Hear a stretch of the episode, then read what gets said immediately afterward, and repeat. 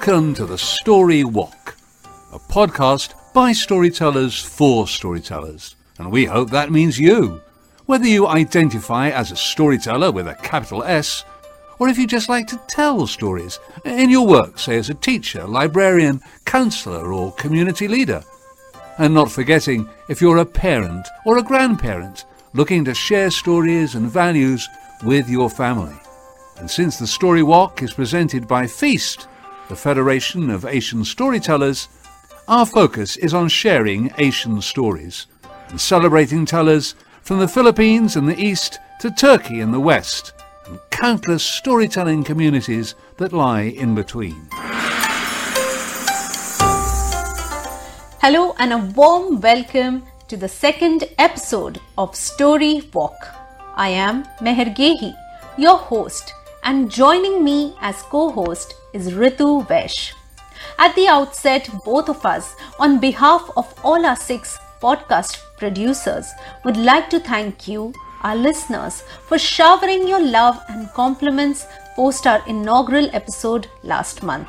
It's our endeavor at Story Walk to offer a storytelling treat to our listeners each time. Both Ritu and I are very excited to present to you another platter of varied flavors in the form of stories, storytellers, and storytelling cultures. So, Ritu, shall we begin the feast? Let's tell our audience where are we traveling to this time? Of course, Meher. In this episode of Story Walk, we travel to Malaysia.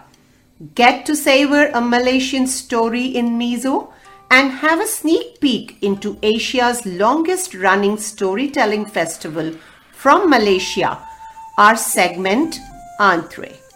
Another highlight of our today's episode is that all our three stories in Miso, Dim Sum, and Fortune Cookie are featured from the Feast anthology of animal tales from Asia, which is called Hiss Roar Squeak. The stories are narrated by the authors come storytellers themselves in their unique styles. We wanted our listeners to know what goes into the creation of an anthology, and so in the pantry segment, we had a candid conversation with the editor of Hiss Roar Squeak. And to enhance the flavors of your storytelling, this time in a story clinic, we spoke to Sheila Wee from Singapore, who offers her unique insights and answers questions sent in by our listeners. Let's begin with Miso and listen to a Malaysian folktale narrated by Nor Azhar Ishak. He is a Malaysian award winning children's book writer, illustrator, and storyteller who is passionate about literature, science, and art. He's also a professional educator and with 20 years of experience in conducting professional development workshops for teachers. He is based in Nai Art Studio, where he writes and illustrates books, produces works of art, and conducts training for learners of all ages.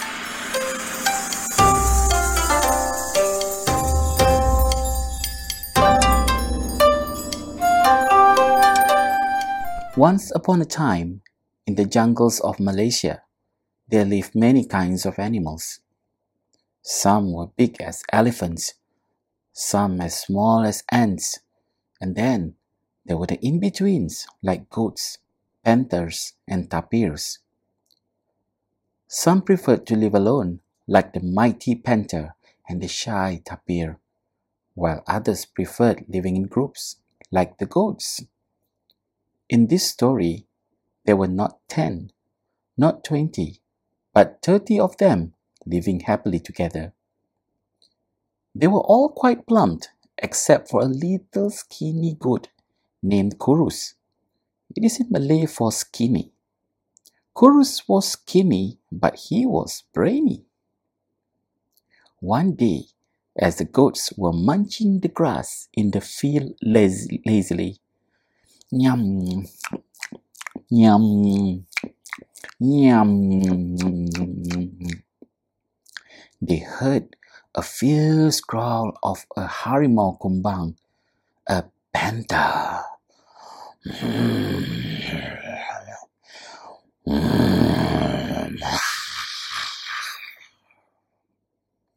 When they saw him, the goats were terrified.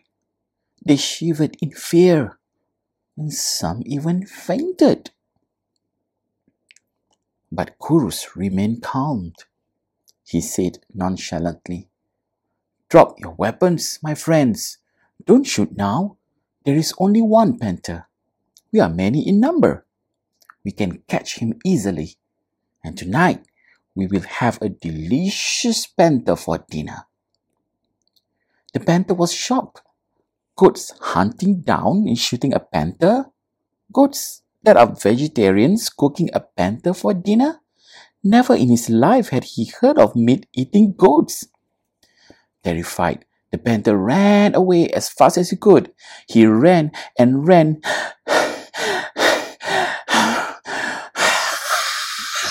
He ran and ran till he was out of breath and and only stopped when he was about to faint. A tapir saw him sprawl on the ground in exhaustion and asked in concern, What happened, Panther? I've never seen you like this before. Still shaken from his near death experience, the petrified panther replied, I came across strange goats who hunt panthers and eat them for dinner. So I ran away as fast as I could. What? What? the tapir guffawed. That's ridiculous. Goats eat grass and leaves just like me, said the tapir, unable to stop laughing. The panther was furious with Tapir. Did he think he was a fool? He just had the most terrible experience. And eh, and here was the tapir enjoying a laugh at his expense.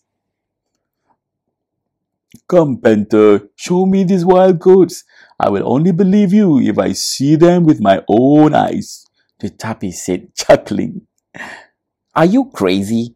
They are wild and fierce. Besides, there are so many of them. I will only go if you tie your tail to mine so I know that you will not run away when you see them, said the panther. The unbelieving tapir readily accepted the suggestion. So Tapir and Panther tied their tails together and went to the field where the goats were. The goats were busy munching the luscious grass. Yum, yum, yum. Yum, yum, yum. Yum, yum, yum, yum. When they saw the panther and the tapir coming towards them with their tails tied together. Thinking quickly, Kurus said to his friends, Let's munch all these red, red berries in the bush over there and make ourselves look scary. And his friends got the message and all of them headed for the bush immediately. They munched on the ripe berries. Yum, yum, yum, yum. Yum, yum, yum, yum, yum. Yum, yum, yum, yum, yum. They munch on the ripe berries, allowing the red juice to stain their mouth and drip down their chins. They bleated in unison. What a record they made! Bah! Bah! Bah! With mouths red as blood, these brave goats did not look anything like a friendly grass eating creatures. When Kurus gave the signal, all the thirty goats grouped together, looking fiercely at the panther and the tapir. Kurus growled, Oh, Mr. Panther, look at our blood red mouths.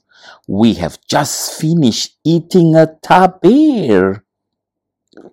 How did you know we were still hungry? And thank you for bringing this really huge and delicious tapir for us. Uh, you can leave him here with us, and we wouldn't mind another one if you please. Bring another one. The tape was shocked at hearing this. With anger, he yelled, You trick me, Panther! And before the panther could explain, the tape tugged with all his might to free himself and ran away as fast as he could. And the sudden jerk broke Tape's tail. The panther didn't stay. He ran away with Tape's tail still tied to his. Thanks to quick thinking Kurus, the brave and brainy goat, he and his friends were safe. From then on, they were left to graze peacefully in the field. This folk tale explains why tapirs have short, stubby tails and why panthers have long ones. The end.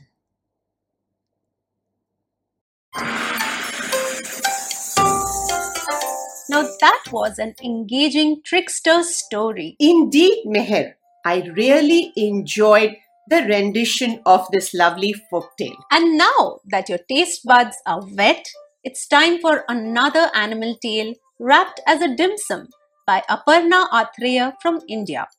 Aparna grew up in a noisy family filled with wild stories. She worked as a software engineer, but the stories never really left her. She has been trained in several aspects of storytelling, counseling, and creative pedagogy. Today, she uses storytelling to transform educators, children, and organizations.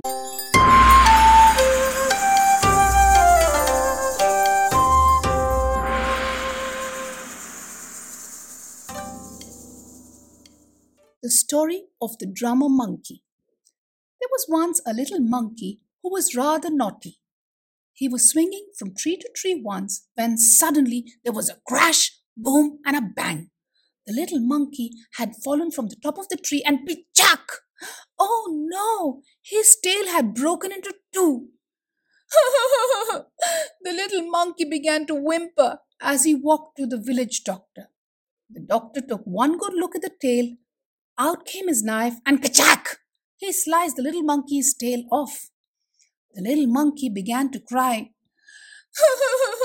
you took my tail, you give me your knife, you've got no choice. Well, the doctor had no choice but to give his knife. And the little monkey walked along singing this little happy song.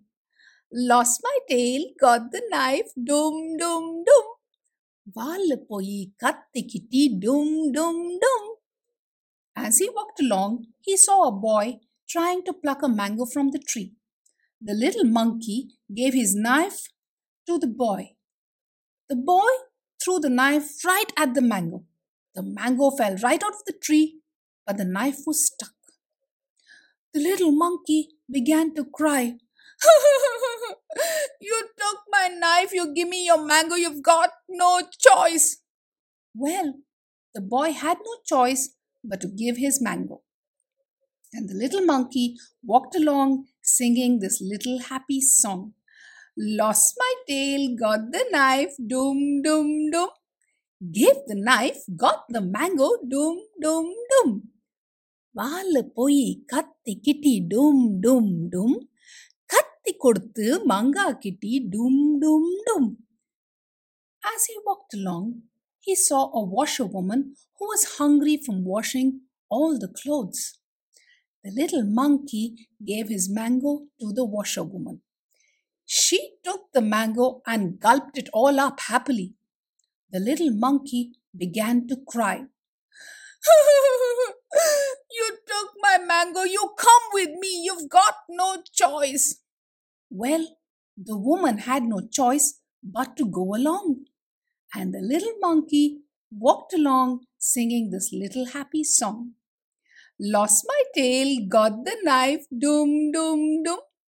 Gave the knife, got the mango, doom, doom, doom.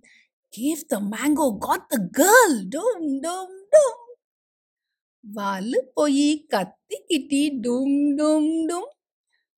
கத்தி கொடுத்து மங்கா கிட்டி டும் டும் டும் மங்கா கொடுத்து பெண்ணின கிட்டி டும் டும் டும் As he walked along, he saw a man extracting oil at the oil mill. He sent the washerwoman to help the man. After the woman helped him extract the oil for a while, the monkey wanted to leave, but the man refused to send the woman. The little monkey began to cry.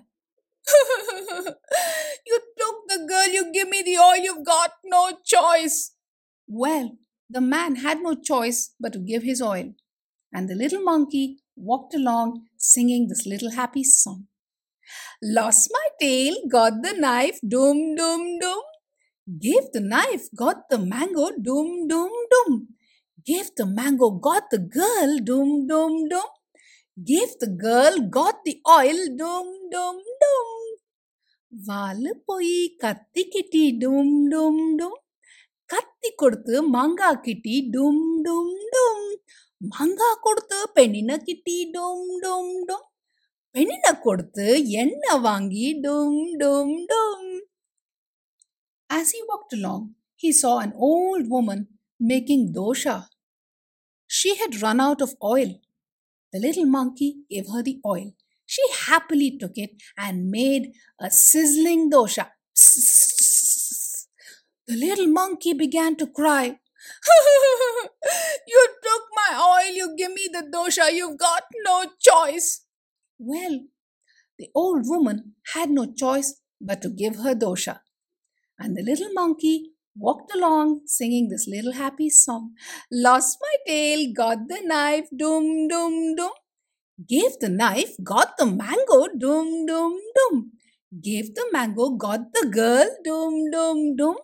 Gave the girl, got the oil, doom, doom, doom. Gave the oil, took the dosha, doom, doom, doom.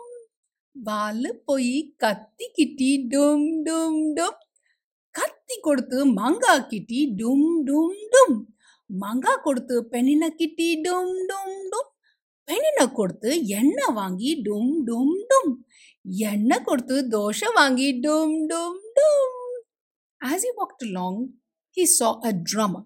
The drummer looked tired from drumming after a long, hard day. The little monkey gave him the dosha. The drummer happily gobbled it up. The little monkey began to cry. you took my dosha, you give me your drum, you've got no choice. Well, the drummer had no choice but to give his drum. The little monkey took the drum, but he loved it so much that he climbed up a tree and played it all day long with a happy little song. Lost my tail, got the knife Gave the knife, got the mango. Gave the mango, got the girl. Gave the girl, got the oil. Gave the oil, took the dosha. Gave the dosha, got the drum. Dum dum dum. வாலு போய் கத்தி கிட்டி டும் டும் டும் கத்தி கொடுத்து மாங்கா கிட்டி டும் டும் டும் மங்கா கொடுத்து பெண்ணின கிட்டி டும் டும் டும். பெண்ணின கொடுத்து எண்ணெய் வாங்கி டும் டும் டும். எண்ணெய் கொடுத்து தோசை வாங்கி டும் டும் டும். தோசை கொடுத்து செண்டை கிட்டி டும் டும் டும் டும் டும். டும் டும்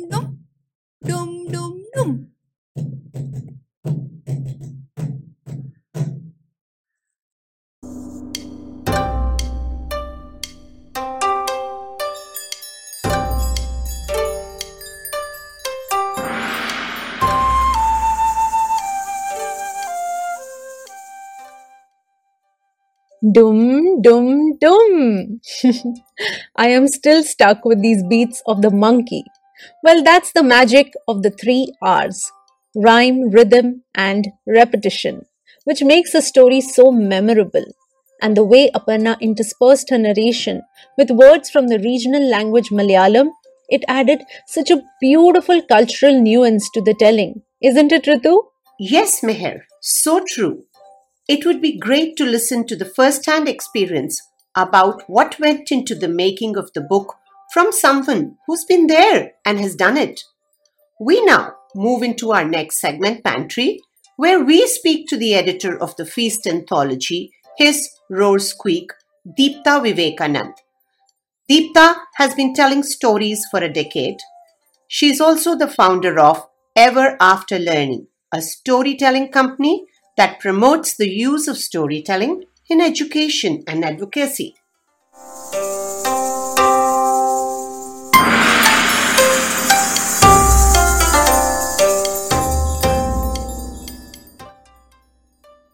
Welcome, Deepta, to our show. Thank you, Ritu. It's lovely to be on the Feast podcast. Uh, can you help us understand what is the most important role of an editor? So, so an editor basically cuts out what doesn't fit, uh, what is not required for the for the purpose of the story, um, plays up the major points of it, and in in this case specifically, in the case of Hiss Roar and Squeak, the stories had to be viewed from uh, through the lens of of them being tellable stories and not only readable stories. So that's where I think here it became a little more challenging because you had to cut out all the literary details, the redundancies, um, certainly check for plagiarism. So, how much of language and how much of tellability, if there is such a word, uh, you know, so that was really the balance uh, in bringing out this book that we had to maintain. That's a lot of work, I see, Deepta. So, how do you how did you prioritize so many tasks at your end? So the initial, the hard work was really in um, bringing down 44 to 17 uh, or whatever would have been the number. And um, that shortlisting process was made easy because we had the feast directors as part of the team. Shalini Doshi, who was my co editor, uh, Kiran Shah was on board too.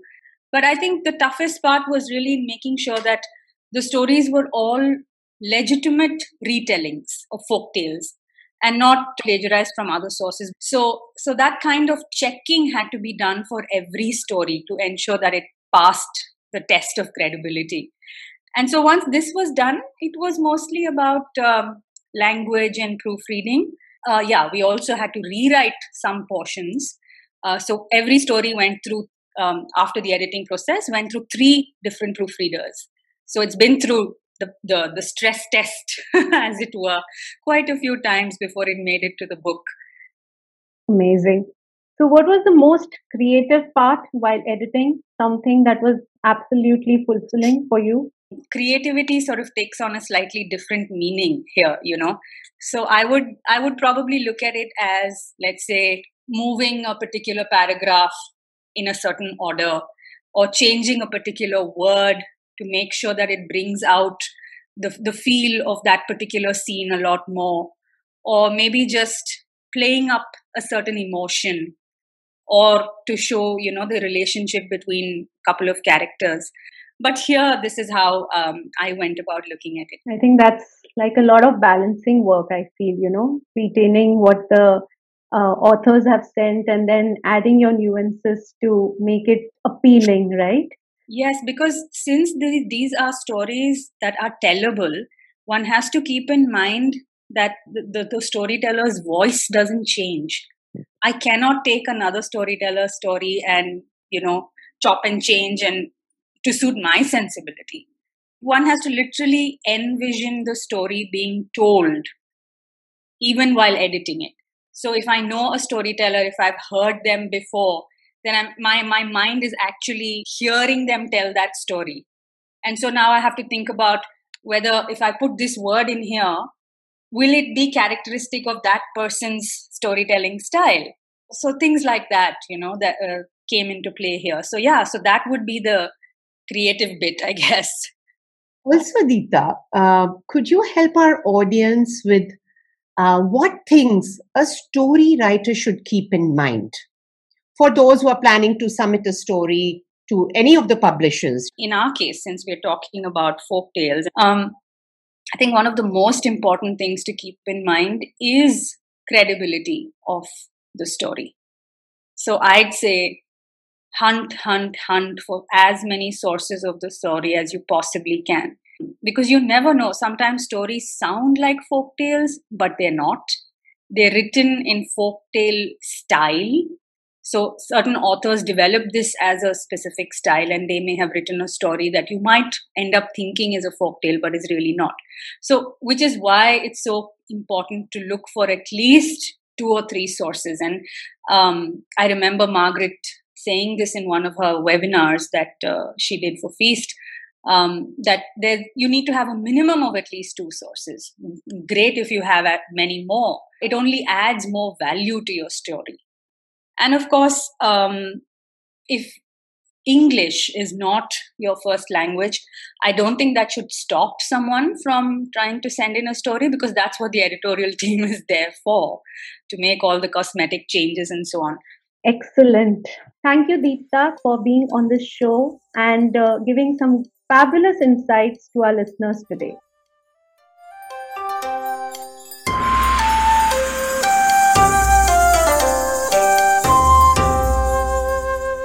For all our listeners, Hiss Roar Squeak is available on Google Play Store. So get your copy today.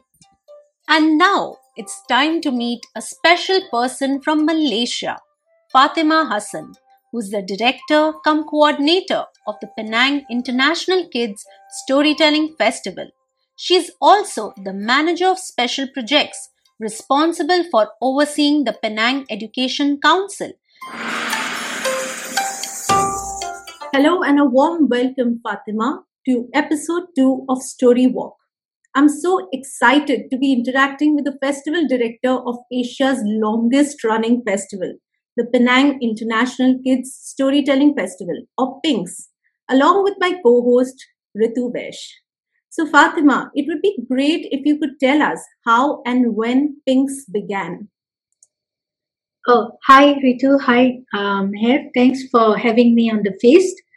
Um, yes, it's been a long um, PINKS Festival. Uh, it is already the 12th year this year. And it started way back in 2005 when we had a program called Reading Day uh, with a message nurturing the love for reading. Uh, we had about 1,000 children who would gather there and do sketch, poems, stories, puzzle games, and have book donation. But in 2009, we realized that we need to add value to the program and what different can we do. Since we were organizing it in collaboration uh, with uh, World Children's Day, so we thought we should celebrate children, not let children do the things. We do it for them. So that's when uh, the idea of uh, storytelling came about, and we decided to add the element of international to include professional storytellers from local, uh, regional, as well as uh, from other countries, uh, international.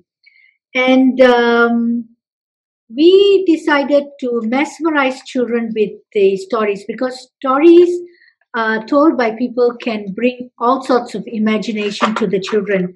And it's currently, I wouldn't say a dying art, it's there, but in a different format. But we would like children to experience what is it like to be sitting in the at home with bean bags on the ground and listening to stories. So that's how uh, the whole thing came about. And we started our first we kicked off our first festival in 2010 at a municipal park on a on a field with a tent about five tents put up. And the children we didn't have any chairs.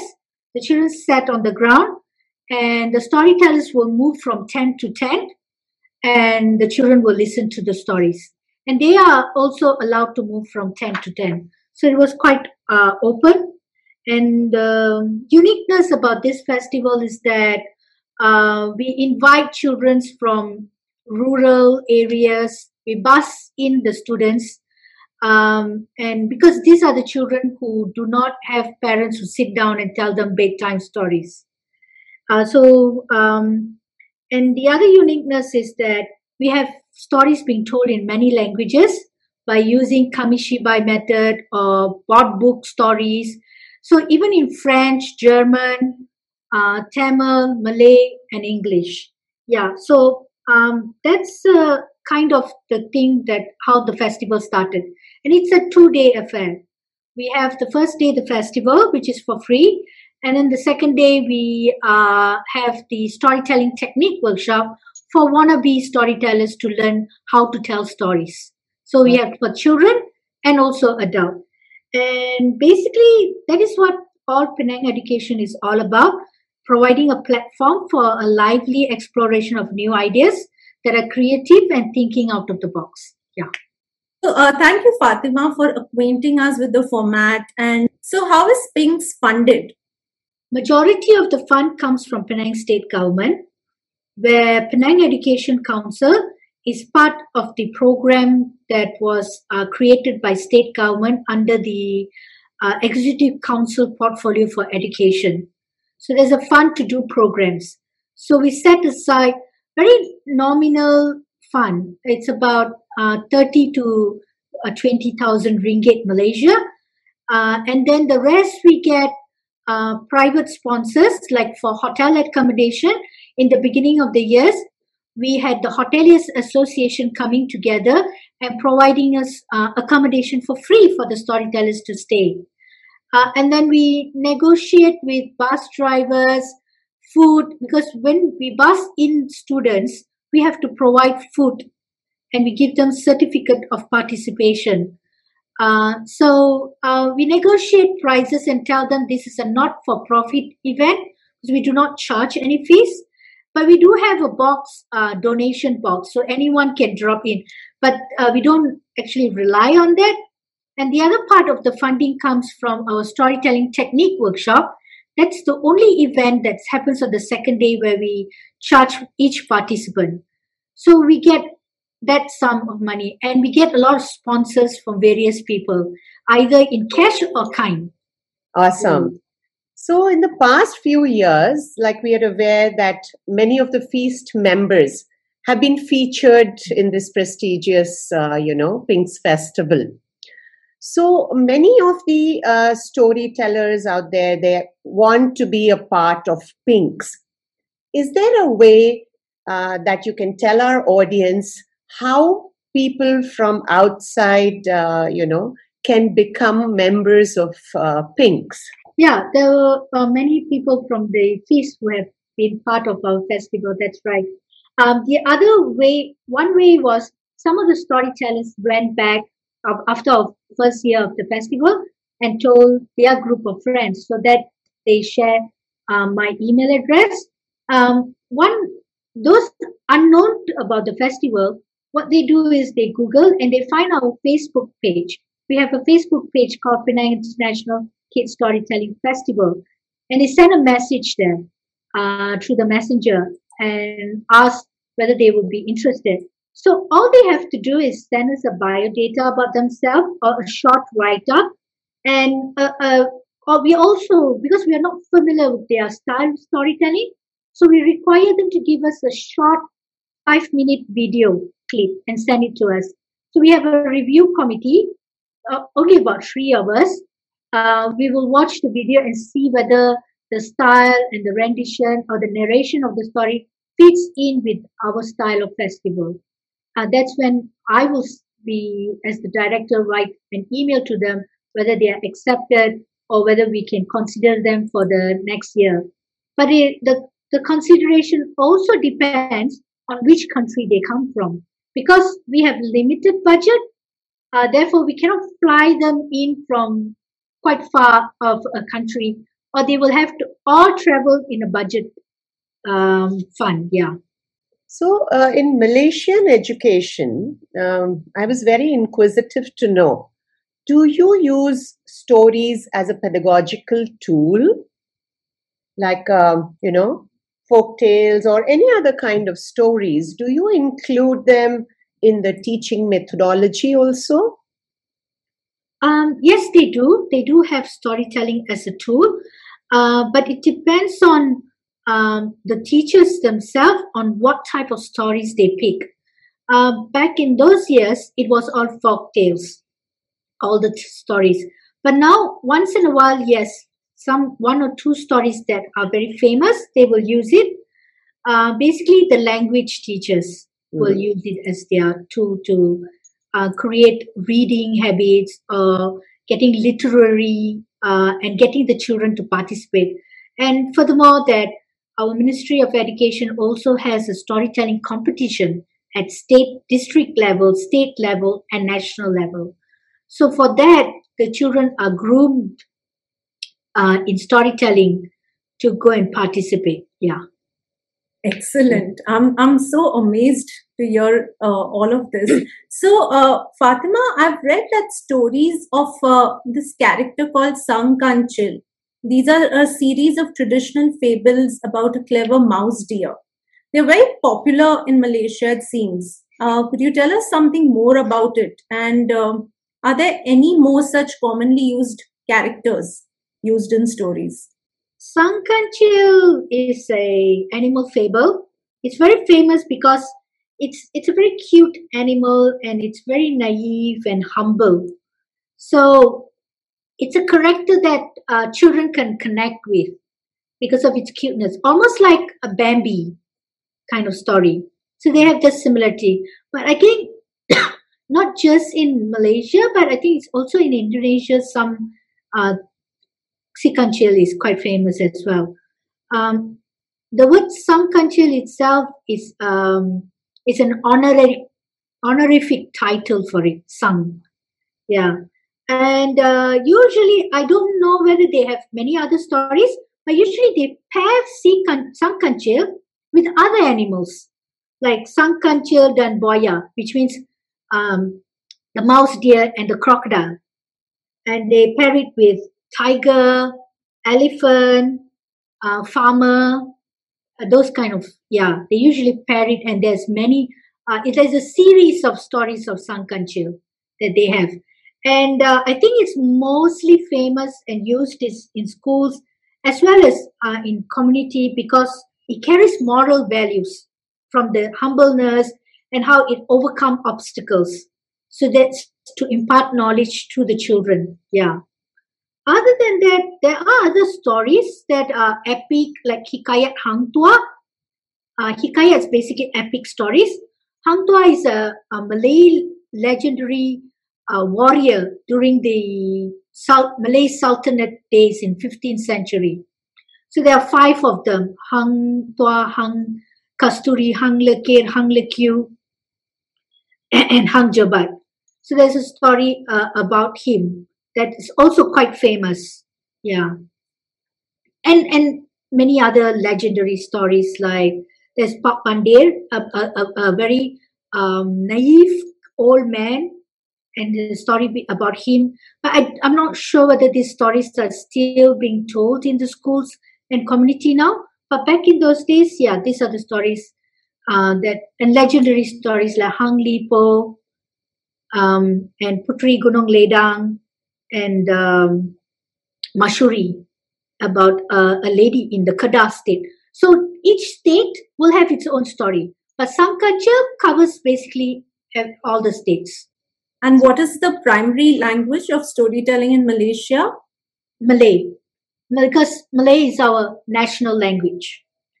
Um, but in uh, besides Malay, if I may add, uh, we also have English as our second language, and also in the vernacular schools we have Mandarin and Tamil. And nowadays, uh, some schools also have Arabic uh, storytelling. Thanks a lot, Fatima, for taking time out for our audience and explaining and giving insight information about Pinks and what storytelling means to uh, your region. Thank, Pink says thank you to uh, Feast for inviting us to be part of this podcast. Uh, we appreciate it very much, and we look forward to see more Feast members uh, on our Pinks Festival. Today in Story Clinic, we have a simply amazing expert, Sheila Wee, who is one of the founding directors of Feast and fondly known as a godmother of Singapore storytelling. So, Sheila, my first question is At what point should the storyteller start using or taking help of a mic? It's an interesting question. When you get into a space, um, you have to really um, look around you. You have to decide how many people there are. You also have to test the acoustics. And what I would say really is you need to do that beforehand. It's not at the last minute. You need to have decided before you go whether you're going to use a mic or not. Of course, you may have to change that decision midway, but preparation is all. Obviously, there are, there are places where you're going to have to use a mic. If you are doing a school assembly when there's a thousand kids, you need a mic. But in a, if it's a small group of kids in an enclosed room, then I would not use a mic if I could avoid doing it because the tendency is for it to be too loud. You can use a mic very subtly. And in fact, um, I actually do like using mics because sometimes when you use a mic, you don't have to project your voice and you can get the subtleties of the voice to come out. So, Sheila, some of the storytellers were uh, sending us questions regarding what uh, influence does the outfit have on uh, the storytelling experience? I always think very carefully about what I'm going to wear. I will not wear dark colors if I'm going to a preschool group. If I'm doing adult storytelling, you know, it would be a very adult outfit. I don't wear costumes. I think I was traumatized by costumes when I first started. And I had, I did storytelling in a shopping center for Christmas. And I was made to wear this Elizabethan dress in red and yellow satin, complete with a white ruff around my neck. And I was wandering around the shopping center wearing that, and that, that totally traumatized me. but apart from that, I think sometimes costumes can be a distraction. You have to decide what sort of a storyteller you are, or at least what sort of a storyteller you are being in that particular, at that particular time. What I mean is sometimes you are there as an entertainer and it's very um, interactive. Um, maybe you have puppets, you have props, and then uh, um, something that is really flamboyant might fit in. But some of the time you are there to get into the children's minds, the adults' minds, to bring them into the theatre of the mind. And in that case, you don't want something that's going to stand out, that's going to distract them. You want to be the storyteller who disappears because they remember the story, not you. So I think it's thinking carefully about the occasion and remembering that sometimes costumes can be, I mean, actually costumes can be very useful for a storyteller. I know a, a storytellers who have very flamboyant costumes and it gets them bookings. But you have to think, do you want to be booked for your costume or for your storytelling? So I think it's something you have to think carefully. And obviously it must be comfortable. I completely agree with that, Sheila. How should the storyteller decide whether to sit or stand while telling the story? Well, that's an easier one. Um, there's two aspects. One is what sort, again, what sort of a storyteller you, you are. I know some storytellers who find it very difficult to sit down. And they have a very physical style. If you have a very physical style, you have to fix it so that you can stand. And you have to put your audience far enough away from you so that is possible. And in most occasions, that is possible. So it's again, it's pre-preparation, thinking, you know, about what you'll need. And sometimes it's actually sort of almost bullying your clients or jollying them along to make sure They, they move the audience to where you want them because you don't let your, your clients dictate where the audience sits because sometimes that can ruin it. You don't want to be tower, you know, towering over children who are sitting on the floor. If you, if you want to stand, you need to move them back. Of course, there are times when it's not possible, but usually it is. If you, you know, if you are um, not not authoritative enough, you know, if you if you if you just ask nicely but firmly, people will do that. Then there are storytellers who feel more comfortable sitting, and I think there's nothing wrong with that, except if you've got a very large audience. If you've got a very large audience, sitting is not going to work. If you're up on a stage with a thousand kids, sitting doesn't really work. You need to be as big a presence on the stage as you can you can be in order to reach them. Even better, be on the floor uh, and be closer to them. Um, so there's there's those factors, and also how much you move. You might start sitting off. Sometimes I would start sitting off uh, but I would make sure the children are further back because I know later on in a story or one of the stories I'm telling, I want to get up and move around the audience. So again, you arrange the seating uh, in advance so that you can do that.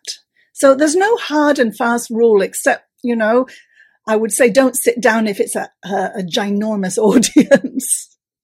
Thanks, Sheila, for joining us on Story Walk today. Great insights that'll probably, you know, help our storytellers listening out there. We really appreciate you taking time and talking to us on Story Walk. You're welcome. And it's time for a final segment and the last story for today by Shalini Doshi from Singapore. She's been a regular at 398.2 Storytelling Festival since the first one in 2015. She has facilitated training workshops for teachers and the National Library Board in Singapore to train library volunteers in the art of storytelling. A workshop presenter at the Second Feast Conference in Bangalore in 2019, Shalini loves sharing stories and having stories shared with her. The Snake in the Banyan Tree, retold by Shalini Doshi. This is a story that um, many people, you know, because it's a Malay, it's, it's to do with the Malay community. So some will say that its its origins are in Malaysia, while some will dispute that the origins are in Singapore. Now, you know, Singapore was part of Malaysia a long time ago. And perhaps that's where this little uh, argument, shall we say, uh, in the origins or about the origins comes about. Whatever it is, uh, the story is exciting. I loved it the first time I read it. And um, I was really excited to be able to share this with everyone. I mean, when I submitted it, I wasn't really sure that it would be chosen. And there were, of course, concerns. I mean, uh, it can get a little violent, but uh, we toned it down. We managed to tone it down uh, because we loved the story. Uh, it did bring a little bit of a change of pace and tone. And so here you are with, uh, well, here I am with The Snake and the Banyan Tree. An enormous old banyan tree stood at the entrance of a small village in old Malaysia. Nothing odd about that, except that every night a haunting tune would be heard weaving its way around the village and sending everyone into deep, uninterrupted sleep. When they woke up the next morning, they would always see the bones of their missing chickens and goats at the foot of the tree. The villagers were stumped. How did this happen? Who ate the animals? How did they sleep through all of this? Whatever it was, they knew one thing for sure. The tree was bad news, and they had to get rid of it. We have to destroy that tree! It is cursed! exclaimed Ishak anxiously. He was always the first to fall asleep, as his home was closest to the tree. I have lost all of my chickens. How do I earn any money now? sobbed Daud, looking down at his hungry children. One by one, all the villagers voiced their urgent concerns. The village chief, or Penghulu, listened in silence and knew he had to do something about this matter immediately. Grabbing his spear, he ordered the men to surround the tree with flaming torches. As the entire village gathered around the tree, the men began flinging their torches at the tree. The moment they did so, the same eerie tune resonated from it. Those nearest the tree fell asleep then, then, and soon everyone fell victim to its song. Everyone except Ali. Being deaf, he was completely unaffected by the music. He watched in horror as a long, hideous, slimy snake with red, patchy skin slithered out of the crackling branches. Hissed menacingly, eyes fixed on its prey. Wake up! Wake up! Ali cried, shaking Ishak and then Daud, but in vain. Then he saw the village well in the distance. As the snake slid along towards the chickens and goats, Ali quickly drew a bucket of cold water from the well and splashed it on some of the villagers. The men woke up with a start. What happened? exclaimed Daud. However, before anyone could explain, the snake came for them. All the men banded together and rained hard blows on the terrible creature. Although it looked completely unhurt, the men's actions were enough to send the snake slithering back to where it had come from. They had won, but only temporarily. Everyone knew the snake would be back. They had to think of a solution. But what? That night, the villagers all had a vision as they lay in bed.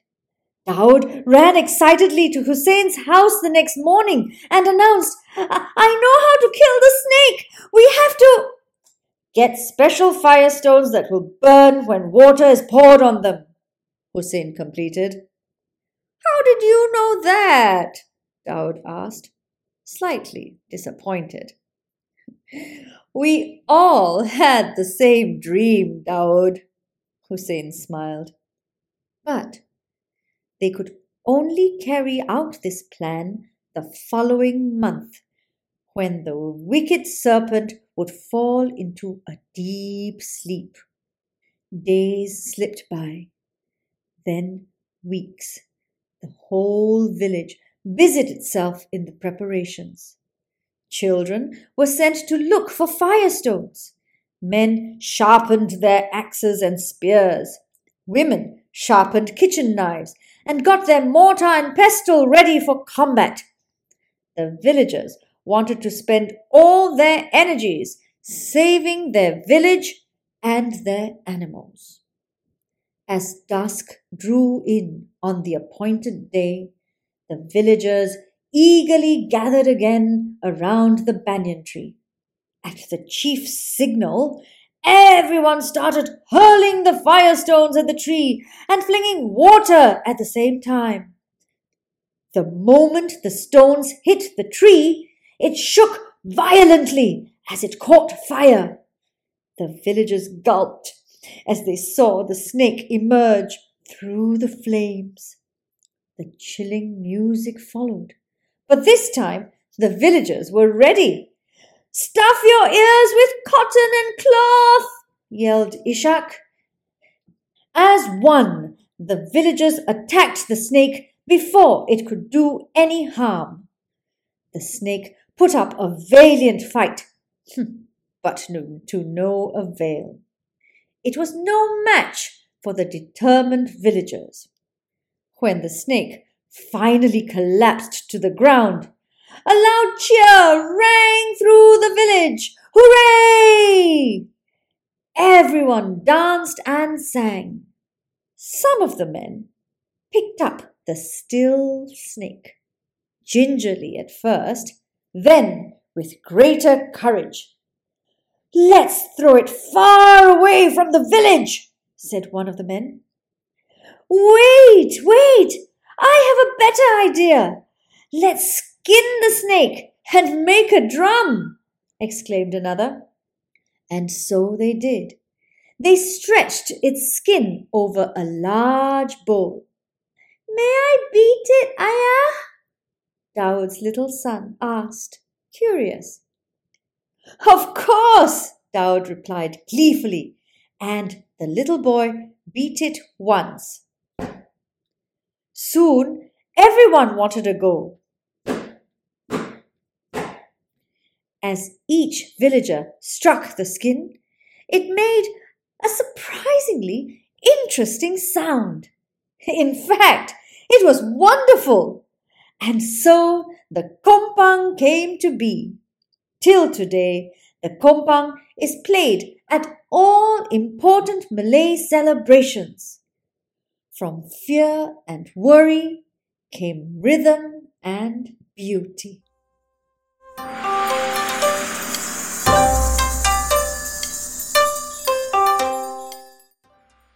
From fear and worry came rhythm and beauty. Wow, what a valiant story to end the episode with. And it's a wrap for today. We at Storywalk have received mails from a lot of you expressing your interest to tell stories in our upcoming episodes. We have made note and we shall get in touch with you as and when the opportunity comes up. However, we are keenly looking for storytellers who would like to join the team as producers and contribute towards the curation and editing of the upcoming episodes. Do get in touch if you are interested.